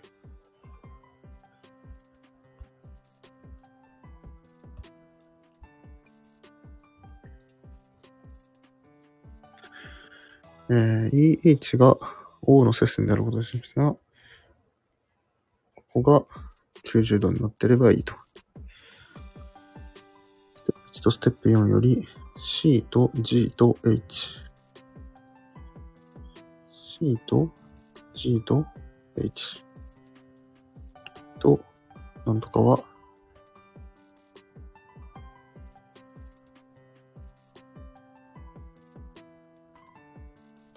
同一演習場にあることがわかる。なぜ？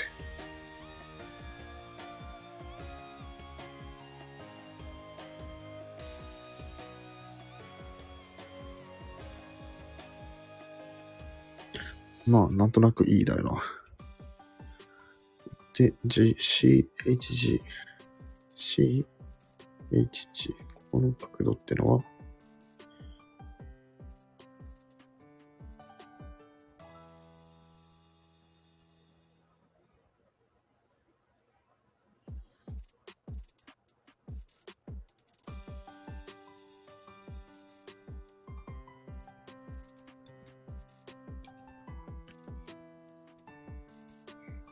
一方、点 E は、点 O の終上にあるから、A イコール O がわかる。はあ。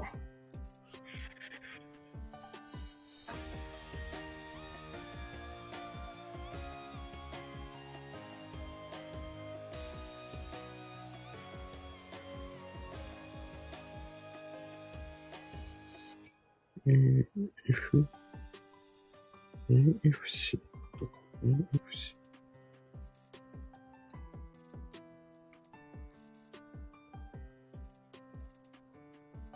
てか同一演習場にあるっていうことがわかる技術あった？全然なかったんですけど。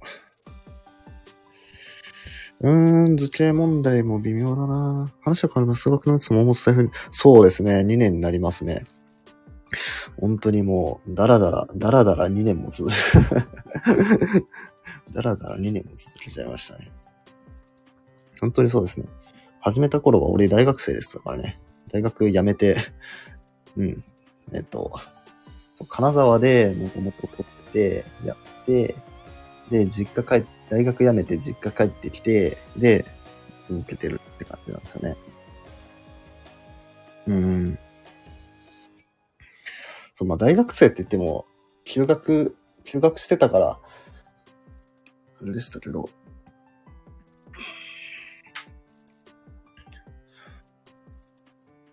あれなんですよね、その頃はね、ビジネス系のインフルエンサーにめちゃめちゃ影響を受けてた時期なんですよね。それで、なんか SNS 発信とかなんかして、なんかしなきゃみたいな。で、なんかいろいろね、ライブ配信とか、YouTube とか、なんか、Twitter もやろうかなとか思ってたけど、結局めんどくせえなってなって、一番楽なスタイフに落ち着いたって感じなんですよね。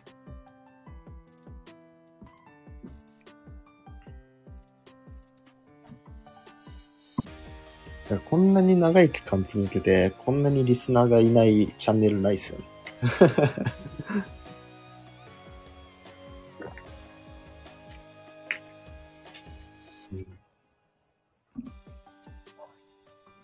あの頃は世の中の流れ変わりましたね。変わりましたね。もうコロナでね、本当にコロナですよ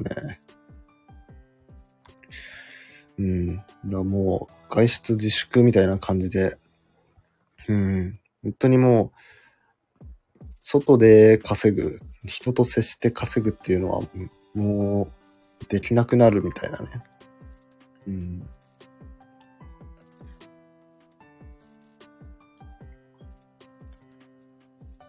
あれですよね。なんか、機械化で、いろんな機械化で、簡単な仕事はどんどんなくなってくみたいな話も、その時に俺はよく聞いてて、あ、やばい、自分でなんかできるようになんなきゃ、みたいなね。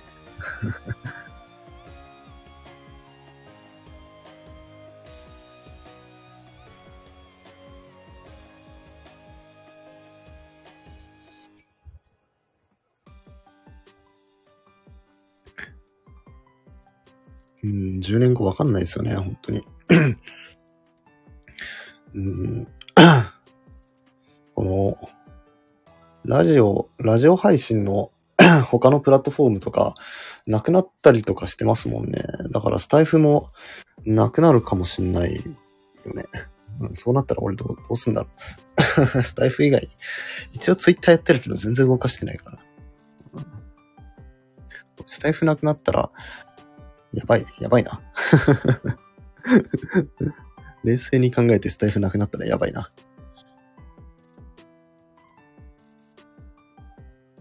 でも一応あれか、ポッドキャストにも配信してあるから、そっちの配信残るのかな。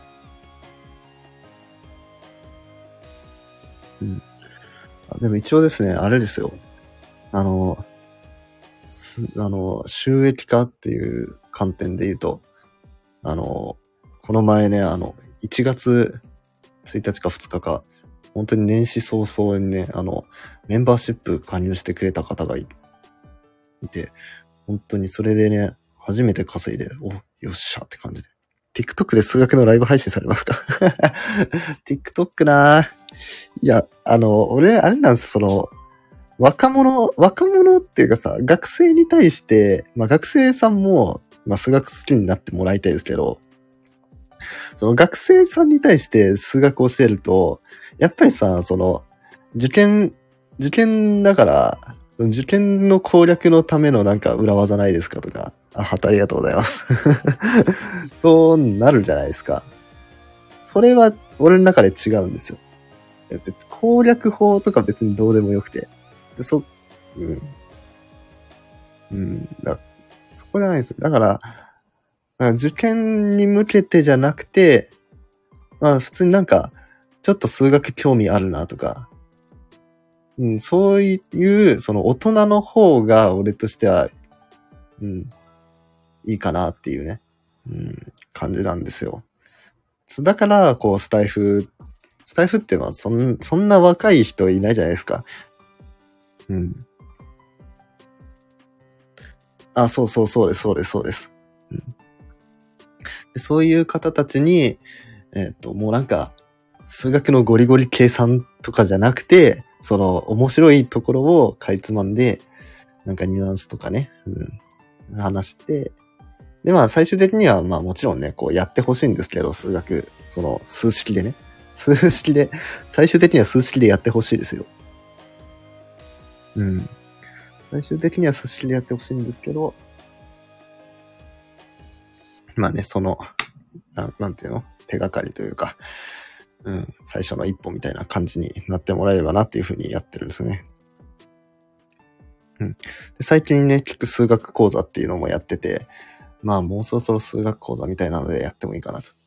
で最近もね、ダメだ、ガリレオの世界。いや、だから、それなんですよね。その、やっぱ数式ってパッて見ると、うわってなるじゃないですか。でも、そう、でも、そこじゃなくて、その意味の方を分かれば、この数式はこれを意味しててっていう方を分かれば、それがね、一番面白いのになって、ね。今も聞く数学講座っていうので、なんか数式出しながらやってるんですよね。聞く数学講座っていうので、微分積分のやつやってるんですけど、もう分かりやすくね、再生数がね、そんな伸びてなくて。この前も、タイトルにね、数式入れちゃうとね、結構ダメなんですよね。量子力学は最近ブームですよね。うん、まあブームなのかな？スピリチュアルとか、占いとかようわからん量子力学の使い方してるってことですか？まあ物理界ではまあもちろんねブームですね。量子力学は一応相対性理論あたりから考えられてる話だと思うかな。俺はちょっと物理に関してはあんまり詳しくないんでですけど、うん、まあブームですよね。まあ、ブームっていうか、それを研究するしかないというか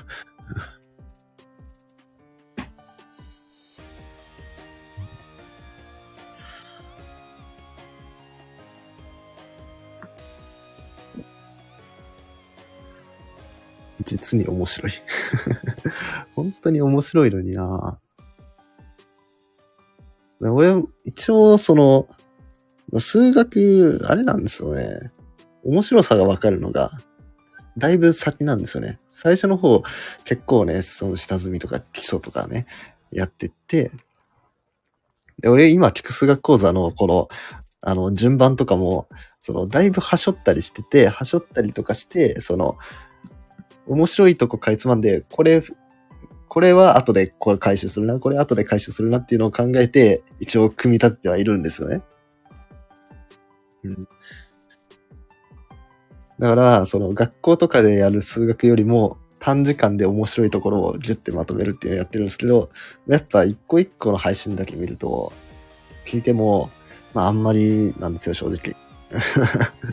つなげて聞いて面白いっていうものなんで。この前も、x 分の1とルート x の微分っていうね、タイトルで出して、誰が聞くねんって話ではあるんですけど。でもね、ここが面白いんですよ。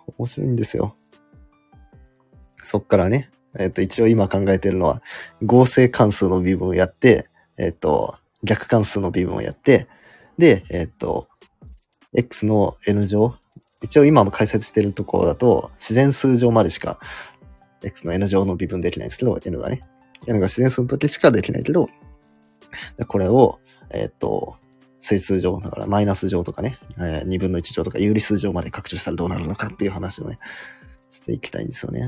そこね。そこまで解消されて面白いんですよね。で、最終的にはまあ、実数乗までやって、で、そのためにはログの微分がいるから、対数の話を先にして、で、対数の微分ができるようになると、もういろいろできるようになるんですよ。うんで、後々三角関数の話もして、で、その三角関数もまた微分してっていうね。たくさんの数学の専門用語が英語のように感じます。まあ、そうですね。ある意味、数学語ですからね。また別の言語ですからね。日本語だけど、数学語。うん、そうなんですよ。だから、そのね、数学語を日本語に翻訳するのが大事なんですよ。数学語を日本語に翻訳する。うん。そしたら、面白い。パッと見日本語のように見えるけど、これ日本語じゃないんです。数学語だから、それを、日本語に直すと。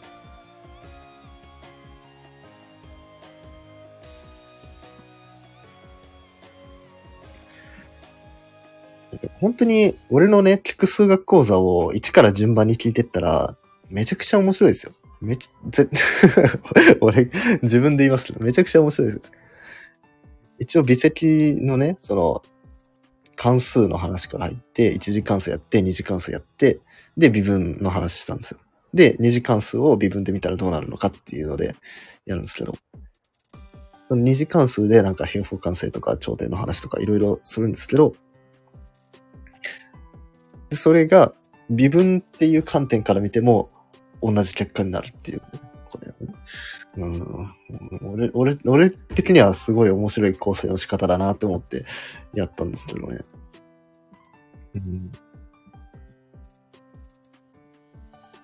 あれなんですよね。その聞く数学講座であれいいなと思うのがね、あれなんですよ。学校の数学って、この分野やって、あの分野やって、この分野やって、あの分野やってっていうふうに、そう、いろんな分野を、なんていうの、そう、たらい回しにしてやっていくじゃないですか。だけど、今、俺がやってるのは、こう、微積っていう観点、もう微積だけを、こう、縦に一個にバーンってやる、ふうにやってるんで、伏線回収がすぐなんですよね。だから、その点からでも、その、ね、面白いんじゃないかなって思うんですよね。同じ結果になるんですよ。同じ結果になって、結局それがいいですよね。同じ結果になる。その微分っていう考え方を使ったら、二次関数でやった微分を拡張させて、じゃあ三次関数だったらどうなるのと、四次関数だったらどうなるの、五次関数だったらどうなるのというふうに、どんどん複雑にしていくことができるんですよ。あ、そうです。そうです。そういう感じです。本当にね、微積はね、マジでめちゃくちゃ面白いんで。マジで。本当にめちゃめちゃ面白いんで。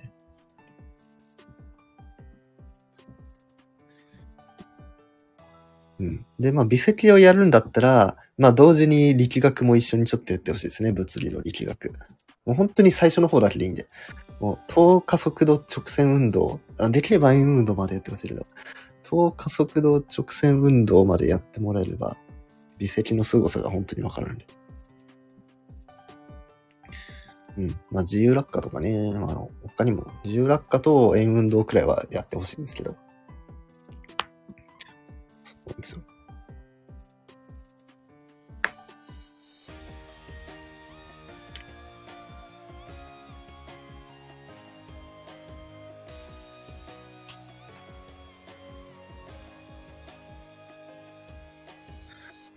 いや、本当にね、微積ですよ。本当に。微積が一番面白いと思う。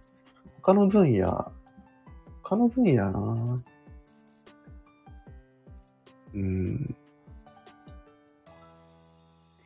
っぱ他の分野あんまパッとしない感じがするよなぁ。結局微積が一番面白いからね。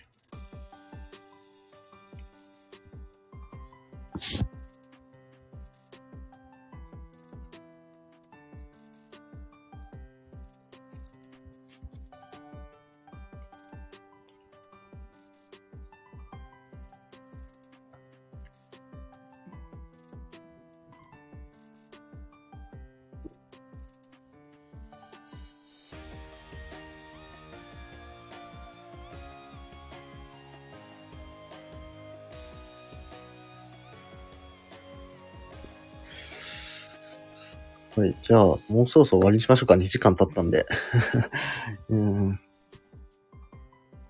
気づいたらお昼ですね。そうですね。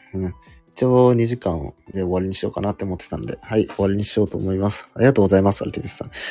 はい、で、アーカイブで聞いてくださった方もありがとうございます。よかったらいいねとかフォローなどお願いします。はい、それじゃあ、バイバーイ。